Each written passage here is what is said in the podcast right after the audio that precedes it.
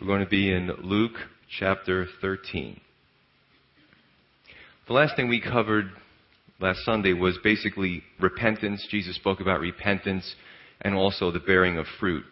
Today we're going to move through a few uh, blocks of scripture, one being the crippled woman, two complementary parables, the mustard seed and the leaven, the way into the kingdom, and also the lament over Jerusalem. And we'll see through all these the kingdom road, that narrow, difficult road that few find, and the distractions that come with not finding it. A little bit of a background. This is still here at this point of Scripture. It's still a few months out prior to the crucifixion. Except for the parables of the mustard seed and the leaven, all of chapter 13 is unique to Luke's gospel. Uh, it's not repeated in any of the other three gospels. Geographically, uh, Jesus is in his what's called the Perean ministry, and this is uh, a part of his ministry just before the end, just before he makes his way into Jerusalem and he's ultimately crucified. Now, Perea is, if you're familiar with the geography, is somewhat northeast of the Dead Sea, in what's known today as modern day Jordan, and it's actually North Jordan, by the capital of Amman, Jordan.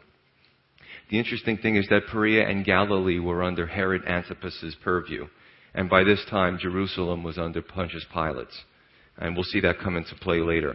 Also, keeping in mind, I like to, you know, before I go into a book, I like to know basically what the book is about, why it was written, who it was written to. Keeping in mind through all this, there's a lot of physical maladies we see in Luke's gospel.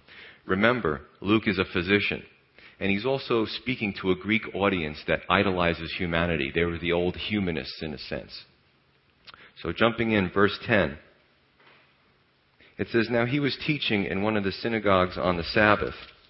And behold, there was a woman who had a spirit of infirmity 18 years, and was bent over and could in no way raise herself up. We find Jesus teaching again on the Sabbath in a synagogue. As much as the religious system started at this point to despise him for various reasons, uh, the community welcomed him into their synagogues. The rule was after the destruction of the temple in 586 BC, they had no place to worship. So, and I've said this before, a little, if there was 10 Jewish men in the, in the uh, community, they could start their own synagogue. So it was a community plant, these little synagogues, these little houses of worship. But again, we're introduced to another person with another problem confronting or coming to Jesus. What did she have? And let's just go a little bit, and I like to do this with some of the different ailments. Was it some type of spondylopathy, which is just a fancy word for a degenerative, spine, degenerative spinal disease? Could have been scoliosis, kyphosis, rickets. Some of you have heard these terms. Any type of spondylitic or ankyllitic condition in this woman's spine. Whatever it was, she couldn't stand up. And why do I throw these terms at you? Well, to prove to you how great my Lord is. Because when you see how he heals her, it's going to blow you away based on the knowledge of the spine, how he could do this like that. She's fine. And also, 2,000 years later, with all the medical advances that we have, uh, spinal surgery is still a challenge. If you go to a surgeon and you have a problem, a good surgeon won't be quick to operate. Because I know people who have had failed back surgeries and they're far worse than their original condition. So a good surgeon, even with all the percutaneous disc- discectomies and the laser surgery and all that stuff, they still will caution you about surgery. There was a man, because I used to live in East Brunswick, there was a man I would see often, an elderly man in South River, uh, the town next to me, who would walk up and down Main Street in South River. And he was hunched over. So in my mind, I could picture this woman because he was pretty much like this, bent over, and he would look forward, and that's how he walked up and down the street. And all I could say is, Oh Lord, that poor man, and pray for him. Uh, so I can see this woman in this, in this story here. Now, verse 12, it says this. But when Jesus saw her, he called her to him and said to her, Woman, you are loosed from your infirmity. By this time, Jesus had been rebuked on many occasions for healing on the Sabbath, and no doubt that this was in the back of his mind. He's going to go heal her, and here it comes. He's going to get it, right? But his compassion outweighed his concern for his own safety. Let me repeat that. His compassion outweighed his concern for his own safety. If you saw the man, uh, or you think about this woman, or saw the man that I saw in South River, you, you couldn't help but to have your heart being tugged on. You see a certain person bound in a condition like that, and you have compassion for them. And if your heart doesn't ache for the afflicted, there's something missing in your walk. Because we're supposed to emulate Christ, and we're supposed to also emulate his heart. He had compassion. As Christians, true Christians, we also need to have compassion for people. But his compassion and duty, out, uh, duty to act outweighed his concern again for himself. Have you ever been in that position? Whether maybe you've been in a public place or a hospital or somewhere that it's not a church, you know, you're not surrounded by Christians. And you know God is telling you to approach a person. Just to either just pray with them or talk to them or just sit with them. But you feel it's not your place. Or if you say something, you start praying, somebody's going to tell you to stop. And you have that battle. How many of you have had that? It's happened to me. And then the event comes and goes, and you know it was an opportunity from the Lord, and you say, Oh, Lord, I should have. Why, why was I afraid? Why was I afraid of what people would think? I should have just done it because He's called me to do it, right? So this is what the, the example that our Lord sets for us. In verse 13, it says, And He laid His hands on her, and immediately she was made straight and glorified God. Now, this is an amazing miracle. I actually did a little research on, as you could tell, you know, afflictions of the spine. If you, if you know the spine, you have your vertebrae, which are like uh, circular bones, so cylindrical bones. And between each vertebrae is a disc, which is like fibrous tissue with a spongy nuclear pulposa in the center. And what happens is these discs act as a shock absorber. And, and God puts the spine in a certain curvature because it's a perfect spring. If it was perfectly straight, it wouldn't take the shock as well. And it's amazing because we've designed leaf springs and coil springs on a car and different springs based on the human spine. It's amazing design that God had. And if that's not enough, in the back of every vertebra, vertebra is uh, little holes that God has drilled, drilled one vertically and some horizontally. And through these holes, when the, when the, the vertebra, vertebrae are stacked, what happens is your spinal cord runs through the holes. And then they run through the side holes. And it's really any of those, any of you who have hot rodded, I know some of you back there. Uh, when you do engine uh, rebuilding, there's, there's very small tolerances. There's thousandths of an inch. Well, God made this whole system with small tolerances for the nerves, right? And I talked to my chiropractor. He said if a woman had that condition and you tried to force her to straighten up and put her in a brace, you could paralyze her. Okay? So this is an amazing feat for Jesus to just put his hands on her. All of a sudden she straightens up. The whole thing, the whole problem with the spine has just fixed itself. So I just love to, to go into the human body and just show how amazing our Lord is. Verse 14. It says that, but the ruler of the synagogue answered with indignation because Jesus had healed on the Sabbath. And he said to the crowd, there are six, six days on which men ought to work. Therefore come and be healed on them and not on the Sabbath day. Then the Lord answered him and said, Hypocrite, does not each one of you on the Sabbath loose his ox or his donkey from the stall and lead it away to water it? So ought not this woman, being a daughter of Abraham, whom Satan has bound, think of it, for 18 years, be loosed from this bond on the Sabbath? Hypocrisy. These people would show mercy to a, a, donkey or an ox, and in other scriptures it says that if um, if one of your animals falls into a pit on the Sabbath, wouldn't you help that animal out so it wouldn't, you know, stay there with a broken leg or bleed to death or starve to death? Uh, he, he, you know, he exposes their hypocrisy many ways. Uh, so Jesus is showing them, look, you know, this is a, a woman, this is a human being, and you would take care of your animal, but you're just going to let her sit here with this affliction. Jesus is showing that their pretentious worship of God was in vain. Notice also that this synagogue ruler didn't have the the courage to face Jesus. Jesus did it. Instead of rebuking Jesus, he actually spoke to the congregation and rebuked them for, I guess, agreeing with it, some of them. So, a lot of hypocrisy here. You ever meet, and, and as people use religion as an excuse to say, well, I, I tithe, you know, I give my money to the church, I do, I say my prayers, I do what I'm supposed to do, I go to church on Sunday. And they're downright nasty. It's almost like if re- religion can help them to get right before God, but they're, they're totally uh, not obligated to deal with their fellow human beings. Could be snooty, snotty, stuffy, any of those things, unfriendly, that's just not godly. And Jesus says that she was Satan bound. What special insight did he have into her affliction? Was this a result of her condition of just general sin? Or was it she involved in some godless practice? Or was it an affliction where Job or where Satan like uh, attacked Job and he asked to, to afflict Job and he needed God's permission? Was it that type of affliction?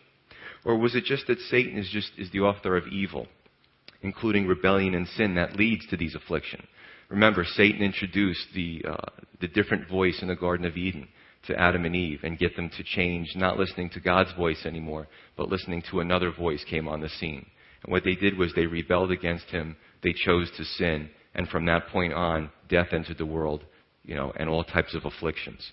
So, either way, Jesus thought it, was best, instead of waiting another day, it was appropriate to lose her on the day of worship.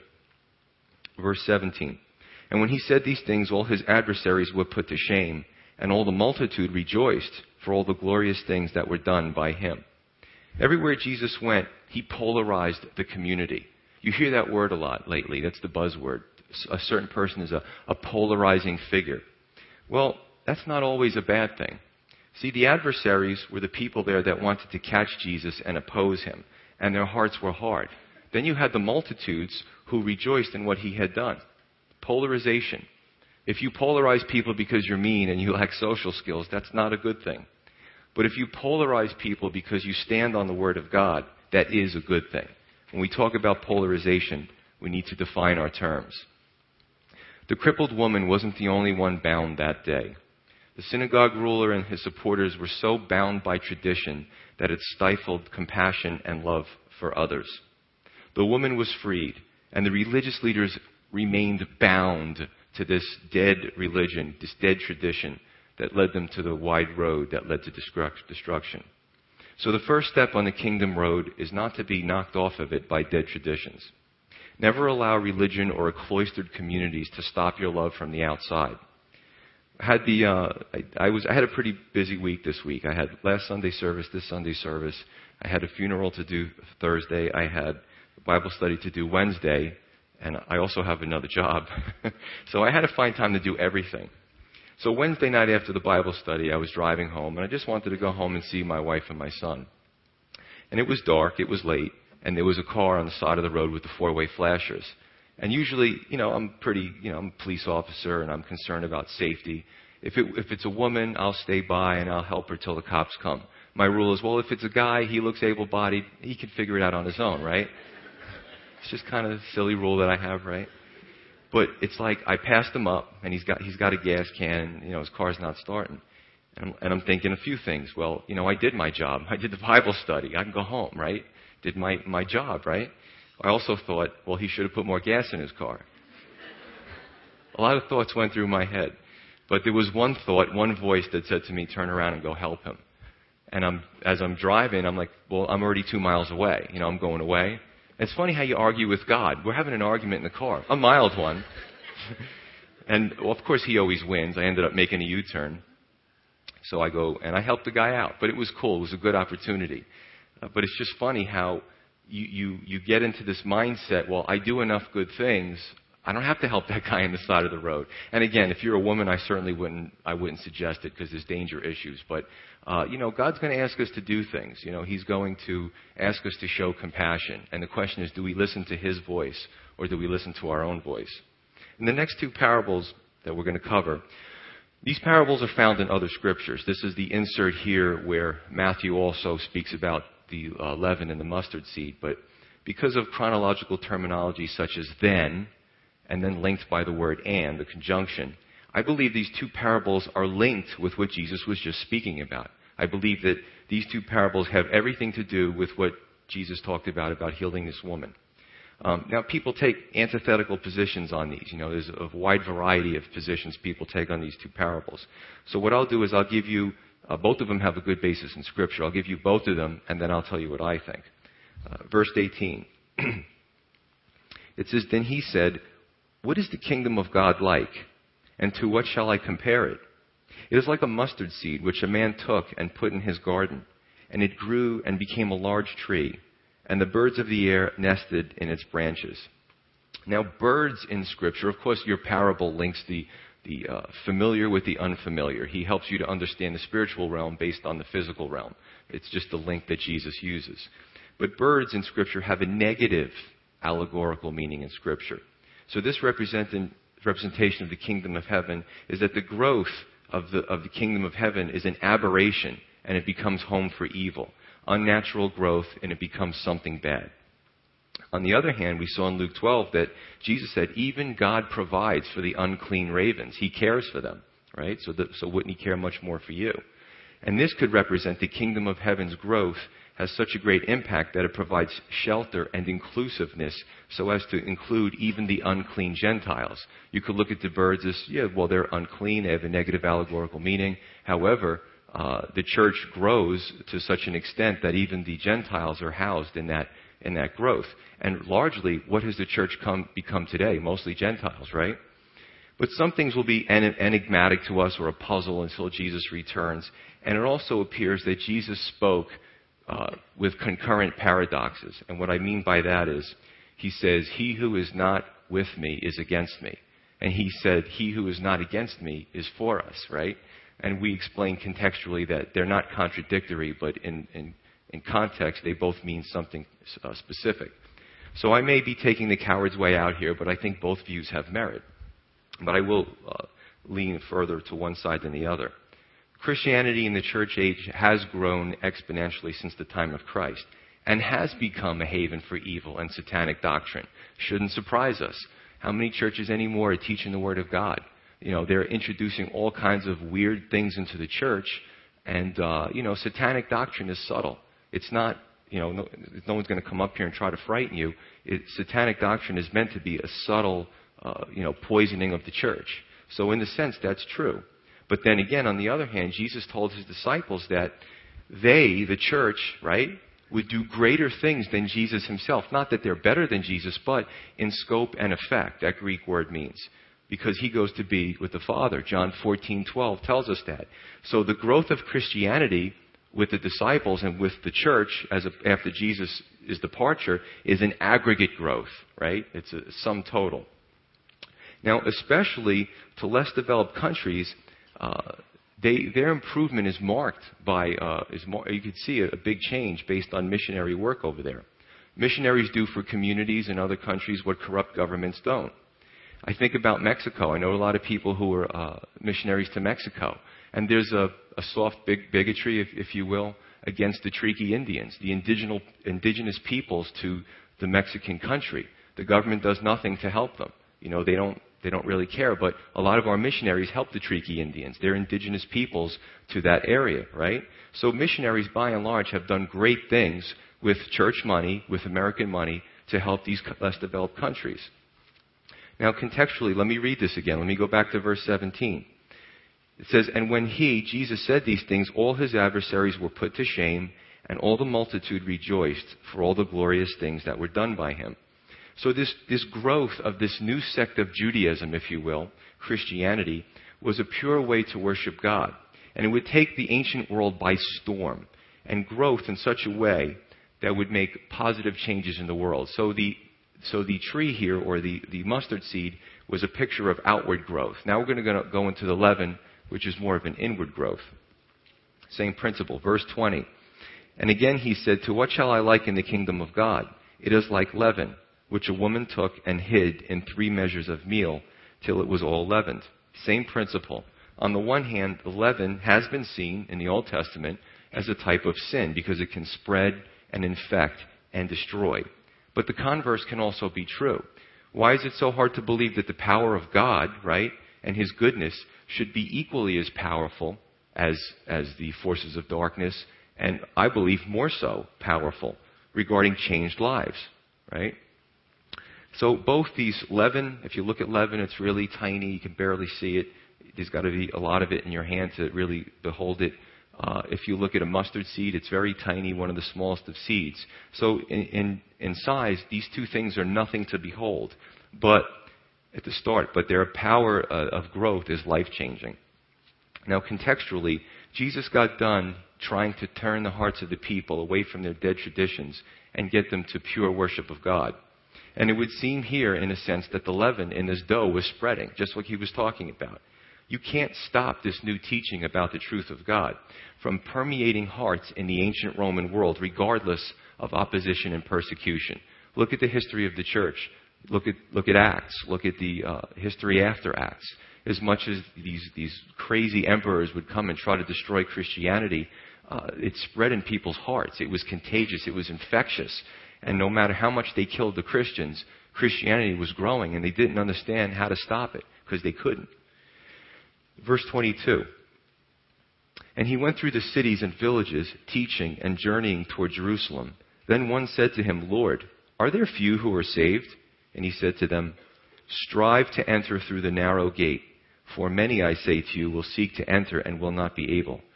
When once the master of the house has risen up and shut the door, and you begin to stand outside and knock at the door, saying, Lord, Lord, open for us. And he will answer and say to you, I do not know you. Where are you from? Then you will begin to say, We ate and drank in your presence, and you taught in our streets.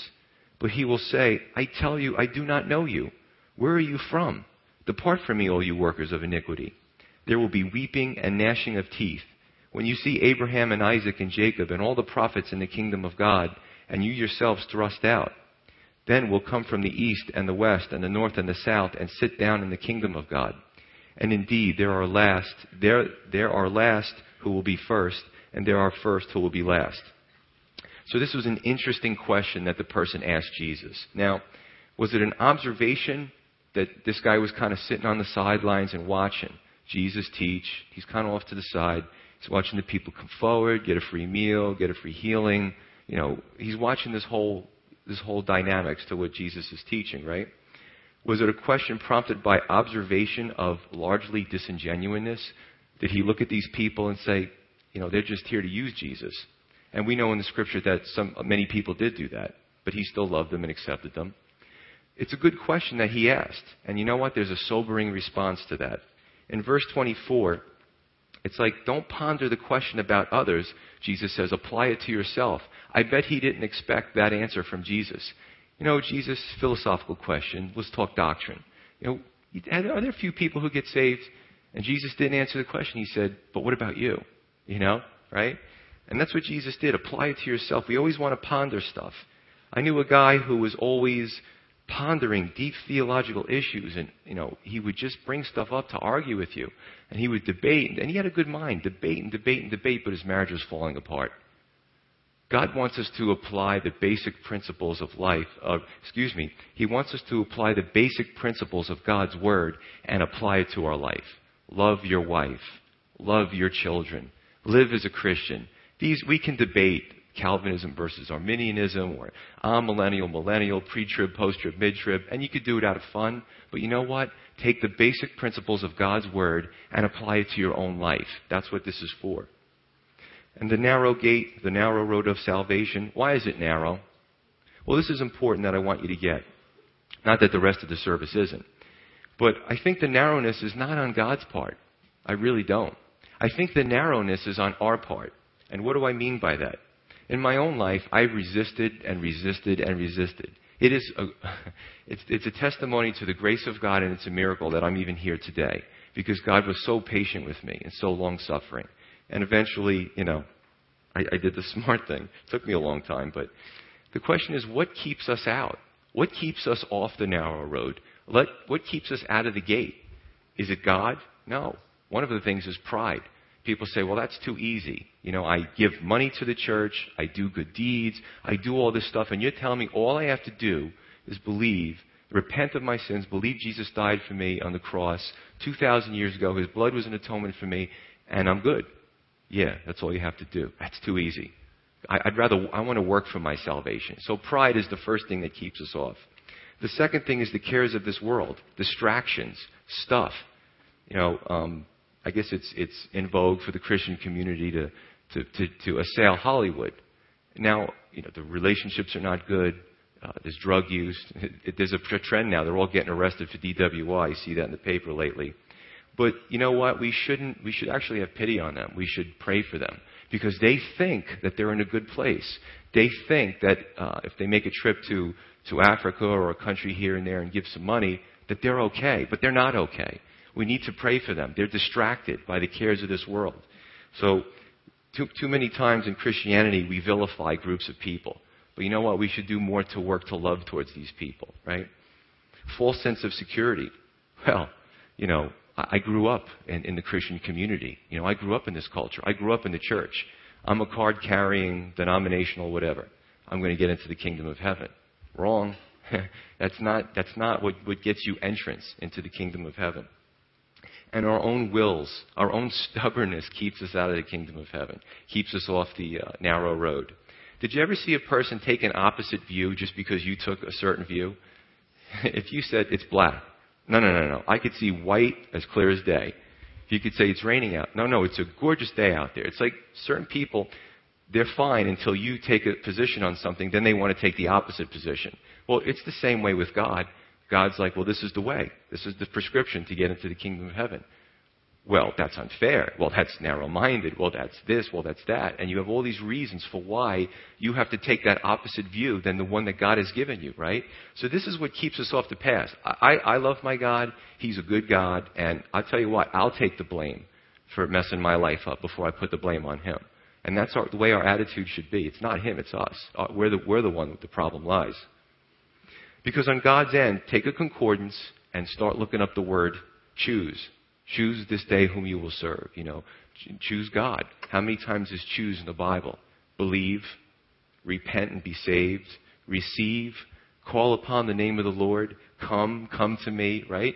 Take a concordance and look at all the, the, the portions of Scripture where these words exist. And you tell me how many times God has to call us and call us and call us, you know, for us to come to Him and we just can be stubborn and prideful. Does it mean that uh, you know, I believe that, that again, it's, it's our problem. Because why would God say all these things and ask us to come to Him if He wouldn't, if He would reject us? It reminds, it would be a contradictory God and it would be a cruel joke. It's like your child is hungry, very hungry, and you've got food in your hand, and they go to take it, and you go, ha, and you put it behind your back. And you keep doing it, and you keep doing it. It's a cruel joke you play on the child, and you never give it to him. That's not the way our God operates. He asks us to come to Him. He asks us to repent and believe and be saved because that's what He wants us to do. Verse 25, he says, you know, he speaks about when the master of the house has risen up and shut the door, and you begin to stand outside and knock at the door, saying, Lord, Lord, open for us. And he will answer and say to you, I do not know you. Where are you from? The age of grace, which we are currently in, has run out. Now, let me read a scripture to you and explain what I'm talking about. Turn in your Bibles to Revelation 6, 9 through 11. Revelation 6, 9 through 11.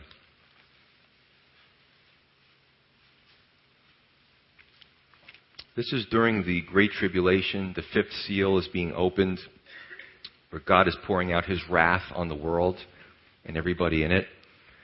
And it says, When he opened the fifth seal, I saw under the altar the souls of those who had been slain for the word of God and for the testimony which they held. And they cried with a loud voice, saying, How long, O Lord, holy and true, until you judge and avenge our blood on those who dwell on the earth? Well, that's curious, because when Jesus died on the cross, he said to the ones who assailed him and the ones who put him there, Lord, don't hold this sin to their account. And then Stephen, the first Christian martyr, followed in his Lord's footsteps and said, as they were stoning him, these nasty, wicked people, they were killing him, and in the process of him being murdered, he said, Lord, don't hold this to their account. Well, there's a change here. These people have been martyred, and they're looking for vengeance. How long, oh Lord? We can't wait till you avenge these people, right? That's pretty interesting, because the age of grace has run out. God is long suffering, but not forever. Uh, I think of the five wise virgins versus the five foolish virgins. Virgins. You can look it up in uh, Matthew 25. Same thing. You know, they eventually the door was shut and they couldn't get in anymore. Right? Once the door is shut, it's too late.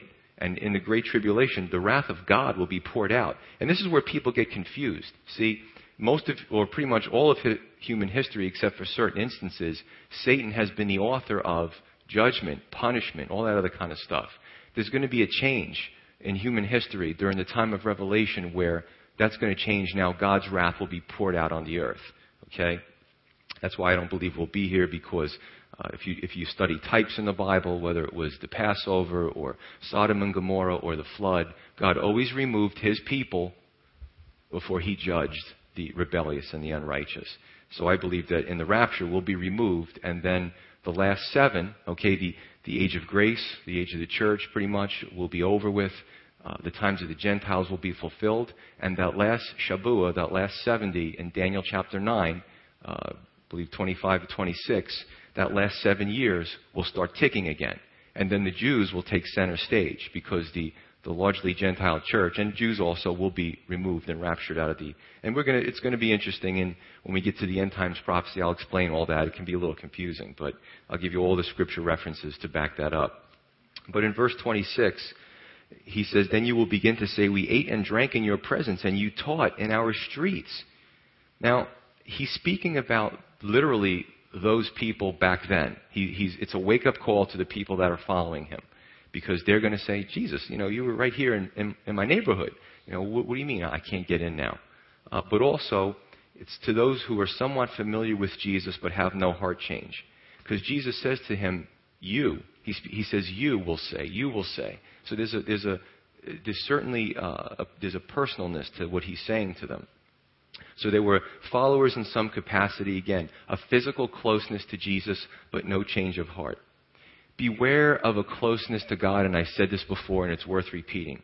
Beware of a closeness to the things of God with no heart change. The closeness could come in the form of your spouse. You know, you could be married to an, uh, you could be the spouse who really hasn't bought the whole Jesus thing, but your husband or your wife is, is Christian uh, and you come to church and you're, you're married, you're still married, and, and you like things the way they are. That closeness could, be, could come in the form of your children. Your children are saved, they're strong in the Lord, and you, you know, you, you still haven't bought the whole Christianity thing. Your parents, your church, you could, you know, it doesn't matter how many years, you, you don't go up to the pearly gates and say, but I've been in the church 15 years. I mean, I put my time in. Don't you think I could get in now? It's not how it works. It's got to be a heart change, you know.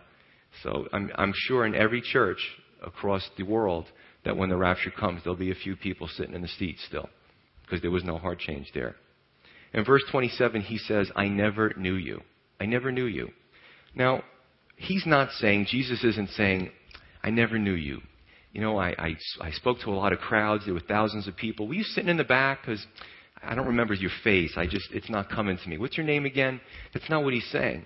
He's saying, I was never intimately acquainted with you we were not ever of the same mind. You, you never, you know, you, you were there for the food, you were there for the fellowship, you were there for the healings, but your body was healed, but your heart wasn't. That's what he means. I never knew you.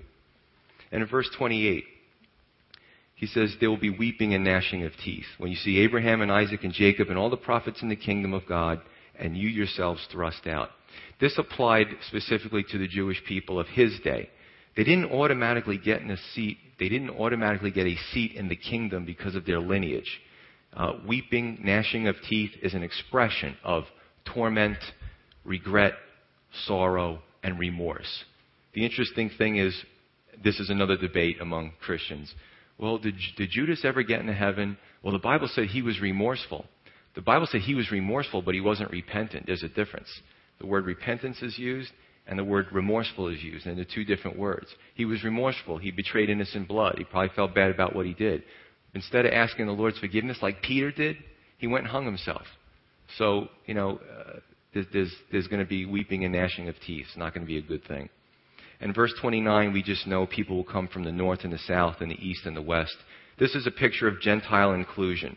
Ezekiel, uh, many scriptures, it's, it's, replete in the Old Testament. The prophets uh, Genesis, you know, uh, it, it says that the Gentiles will be included into the fold. Unfortunately, though, by Jesus' day, there was a, an ingrained prejudice, bigotry. It was a horrific thought to the religious leaders of his day that the Gentiles could actually come into the fold. Okay? But he's telling them that, you know, obviously that's the case. And in verse 30, and indeed there are last who will be first, and there are first who will be last. I like to use this in a group setting when food is served and people say to me, hey, why don't you go help yourself? I'll say, no, no, no, the last will be first. But that's not the way he's using it. The first will be last. Israel will, will end up being last because of their rebellion and their unbelief and their rejection of the Messiah. Uh, the Gentiles will come forward, and Israel will have her place. See, there's a, a thing called replacement theology, and uh, there's many denominations who are starting to buy into that oh, there's no use for the Jews anymore. Israel, God's done with them. He's cast them aside. That's not true. Uh, the Bible is very clear about eternal promises to his people. And we see in, the, uh, in Revelation that uh, the, the 144,000 uh, popular, popular to uh, Contrary to popular belief, they're not 144,000 Jehovah Witnesses. Because there's 12 tribes of Israel, and they're each going to be set apart, 12,000 from each tribe, and they're going to be sealed with a mark that will, God's seal, that will not allow them to be harmed during all these uh, hor- horrific things. So Israel, the Jewish people, will, will be last in, in, the, in the end times. They're going to have prominence again. And the last being first, the Gentiles. Gentiles were excluded.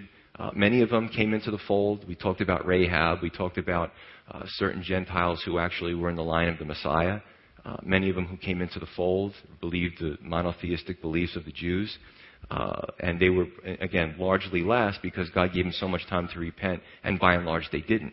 Well, here things are going to switch. Now they're going to take forefront. Again, the church at large is largely Gentiles, not Jews. So there's a little switching in positions going on here. And the door shut, too late. God's long suffering again eventually expires. His patience is up. You know, time is up. We see it with the children of Israel.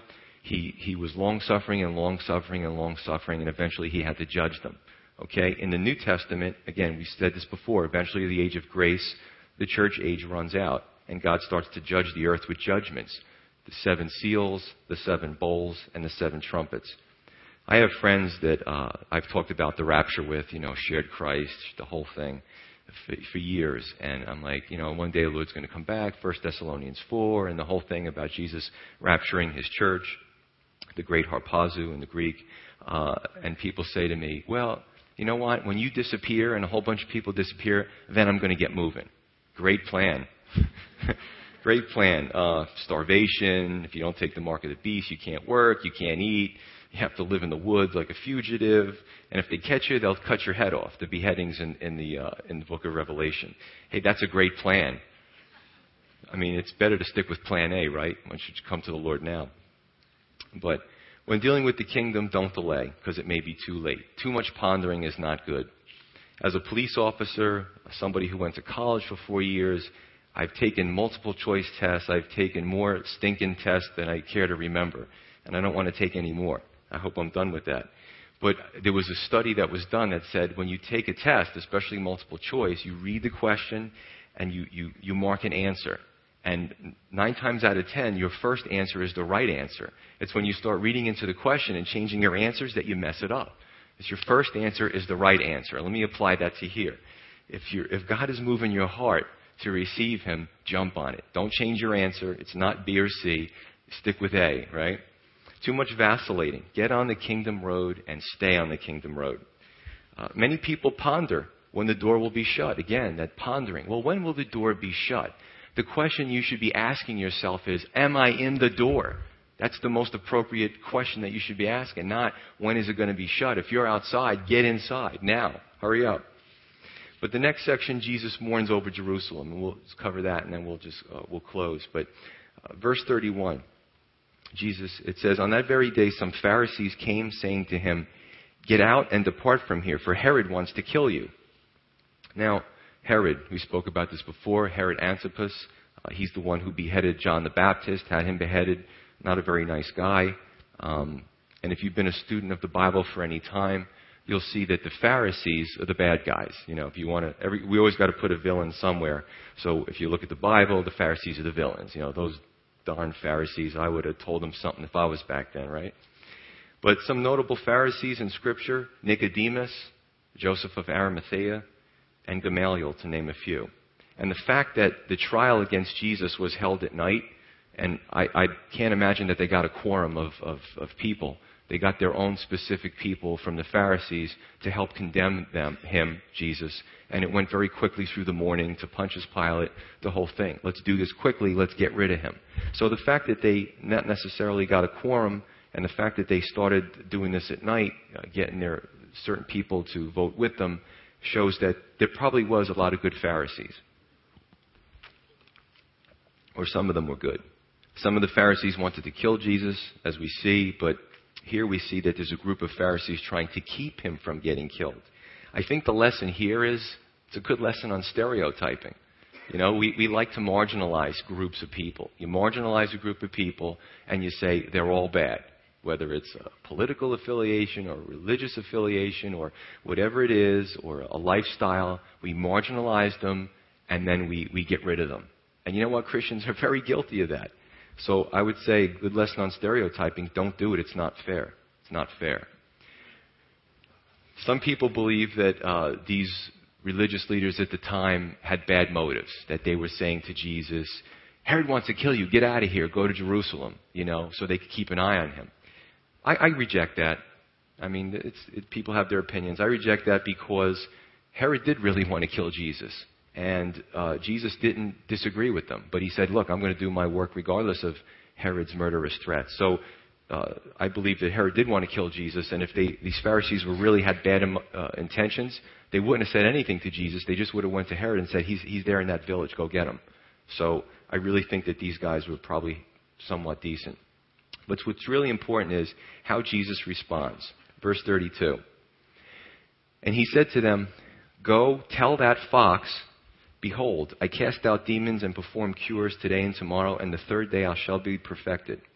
Nevertheless, I must journey today, tomorrow, and the day following.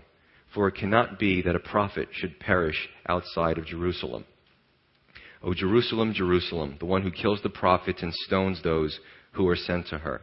How often I wanted to gather your children together as a hen gathers her brood under her wings, but you were not willing. So he says, he calls Herod a fox.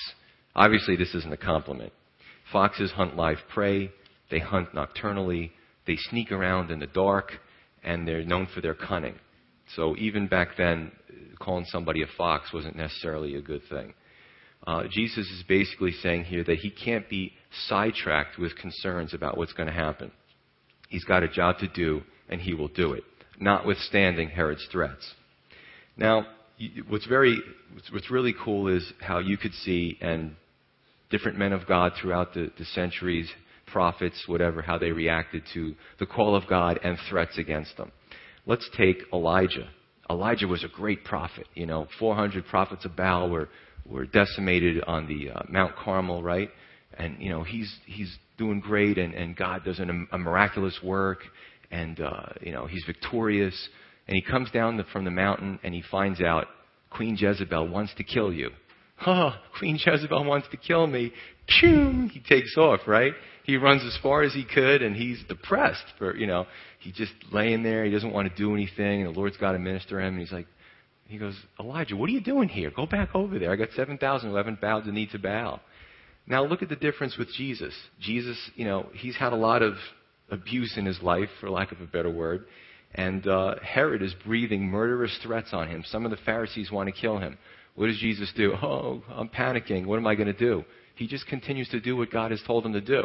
Now, again, I'm not saying anything bad about Elijah. I might, I might have run too. so uh, it's just cool to see Jesus' uh, response to his perfect response to everything in, in, in life, right? But he won't be sidetracked or, or distracted by fears or concerns. Is that us? Or do we allow things or people to get in the way of our serving him? Are we steadfast and immovable when God calls us? We all have our down moments, but in general, do we, you know, God has called us to do something. Everyone here has a calling on their lives. Are we following that call? Are we moving in that direction? Are we sidetracked? Are we thrown off the path by, uh, you know, threats or, or harassment or, you know, feeling insecure or whatever it is? I just would submit to you, if God has shown you a path to take in your life, take the path, right? Also, he says, on the third day I will be perfected. Herod did not have the power to disrupt the eternal calendar. Jesus was going to the cross, he was going to Jerusalem, he was going to be crucified. He was going to die as an atoning sacrifice for the sins of the people. On the third day, he would rise again. And nothing was going to stop him or get in his way. So the third day perfection, I believe, is the resurrection. Jesus also said about his own body, destroy this temple, and in three days I will rebuild it. And in verse 33, uh, he says that it cannot be that a prophet should perish outside of Jerusalem. I want to take you to Second Chronicles, the, uh, the historical books in the Old Testament. Second Chronicles 36.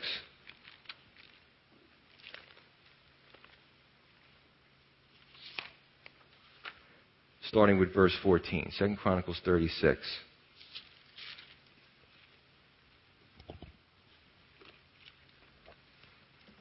It says, Moreover, all of the leaders of the priests and the people transgressed more and more, according to all the abominations of the nations, and defiled the house of the Lord which he had consecrated in Jerusalem.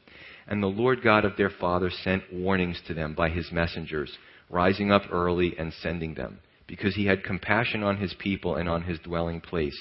But they mocked the messages of God despised his words, and scoffed at his prophets until the wrath of the Lord arose against his people until there was no remedy. That's frightening. Until there was no remedy. Imagine getting to the point where there's no remedy and God just says, you know what? I've got to do what I've got to do. You leave me no choice. Again, it was the people. It wasn't God because he was mean. You know, people have this misconception that God's a mean God in the Old Testament. But you know what? He gave them so many chances and he, they just totally polluted his, his, uh, his blessings on the nation. They polluted his place of worship. They had, the way the temple was built, it was like, they would call them precincts. They were side rooms, and there were tunnels, and there was underground. There was all kinds of labyrinths inside the temple. And uh, in, in Ezekiel, if you read the book of Ezekiel, God gives Ezekiel the vision about what was going on in each of those precincts. It was like a little room, like we had a church, and there was a bunch of little hidden rooms, and people would worship idols and have pornographical paintings, and it just was bizarre. And God was like, This is in my house that they're doing this. And He gave them so many chances. But you know what? Is it any different today? I mean, look around. Look what happens in the name of, of church or in the name of Christianity. There's just some bizarre stuff going on, and there's just blatant sin that people are accepting. They just, they're just accepting it.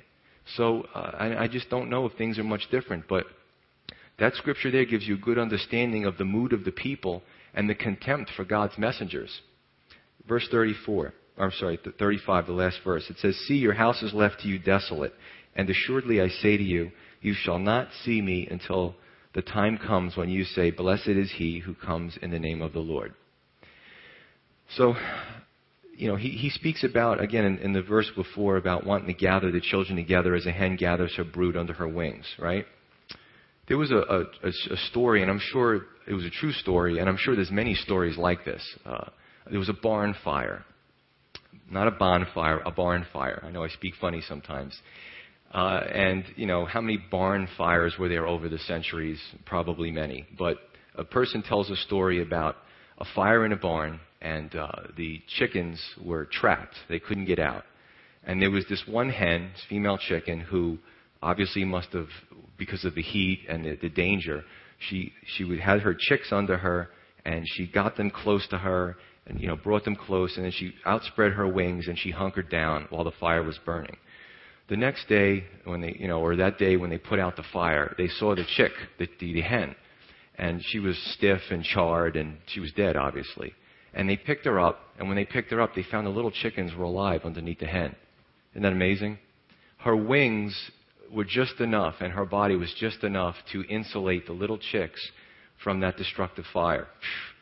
I tell you, it's just a story about a hen, but I tell you, it almost brought tears to my eyes when I listened to it because I think of Jesus here. You know, it's his desire to, you know, he's brooding over the fact that he wants to spare them, spare Jerusalem if they would just embrace him as the Messiah.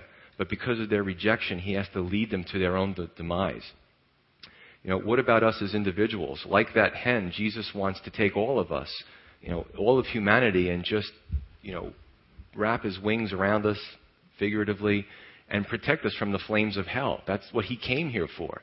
And his, his, his sadness and his disappointment and his heartbreak is that you don't understand, people. I came here to do this for you, and you don't want me to. You want to go scurrying around while that barn's burning down, and, and you know, you know what's, you know what's coming. You're going to die. So, uh, you know, that's, that's Jesus' heart there. And in verse 35, he speaks about your house is left desolate. The house, it was, the house was the nation of Israel. They squandered God's blessings as a nation. The northern kingdom was judged. The southern kingdom was judged. You know, the temple was rebuilt. The Shekinah glory, God's physical presence, once it departed after the first temple, there's no recording that the Shekinah glory came back uh, you know, his last bastion of his remembrance and his holiness, the temple, was, was polluted too. And you know, he had no choice but to allow the destruction of 70 AD uh, and the subsequent dispersion. So the house was left desolate. And I, I want to read one more scripture. Psalm 18, 25 through 26. Psalm 18, 25 through 26. It says, Save now, I pray, O Lord. And that's where that word Hosanna comes from. Hosanna means save now, Lord, I beseech thee, in, in a sense. O Lord, I pray, send now prosperity. Blessed is he who comes in the name of the Lord. We have blessed you from the house of the Lord. So this is uh, this scripture here. Blessed is he who comes in the name of the Lord is a messianic scripture, and it's said to Jesus at the triumphal entry. I believe it's Luke chapter 19 when he comes and he rides into Jerusalem. People throw the palm branches in front of him. Hosanna, Hosanna! You know, blessed is he who comes in the name of the Lord. And also, uh, it's, it's further, it further applies in the second coming, the victorious entry, the physical entry. Um, the triumphal entry was, was designated and it was a symbol to save their souls. They were expecting a great military leader. They were expecting the great Messiah to come in and trample Rome. Jesus came in lowly, riding on a donkey uh, of, of no reputation. But that save now was for their souls. That was for to lead people to the kingdom of heaven. But there will be a second application, the second coming, where he rides in triumphantly. Is there not going to be any more crucifixions? He's going to stop the wars. He's going to uh, decimate the opposition, and in a physical sense, there'll be a righteous rule. Okay, so there's, there's two meanings to that. Well, Israel blew, blew it in a sense, and the church was left desolate. But the church shouldn't rest, and I say uh, the church, in a sense, the ecclesia, the church throughout the world, should not rest on its uh, perceived laurels. The church also had a, an opportunity and is blowing it, so much so that I, uh, there's a brother that I know who is following a guy on the radio who says that you shouldn't go to church anymore because from his reading of scripture and he set dates which totally discounts him as somebody viable anyway uh, he said that the church is all apostate based on numbers and, and certain scriptures, uh, that it's all, all poor teaching, and you should now just go to home groups. But incidentally, he was kicked out of a church, and he has a home group, so it kind of benefits him. It's amazing what people do with their presuppositions, right? How it'll, it'll affect their doctrine. Uh, so, you know what? You can't blame people for following this guy because I know people who have visited churches and people say, Where can I find the church where they just read from the Bible? I don't want to hear about current events. I don't want to hear about this or that. I want to hear about the Bible. That's what I come to church for. And it's, very, it's coming, becoming harder and harder to find that. So the church is blowing it wholesale. Uh, but instead of brooding over spilt milk, so to speak, where are you? You know, where are you? Are you on the kingdom road? Because narrow is the way and few who find it. And maybe it's time to get into the door before the door is shut and it's too late. It's clear from Scripture that God is patient, but He won't wait forever. Let's pray. The people who have visited church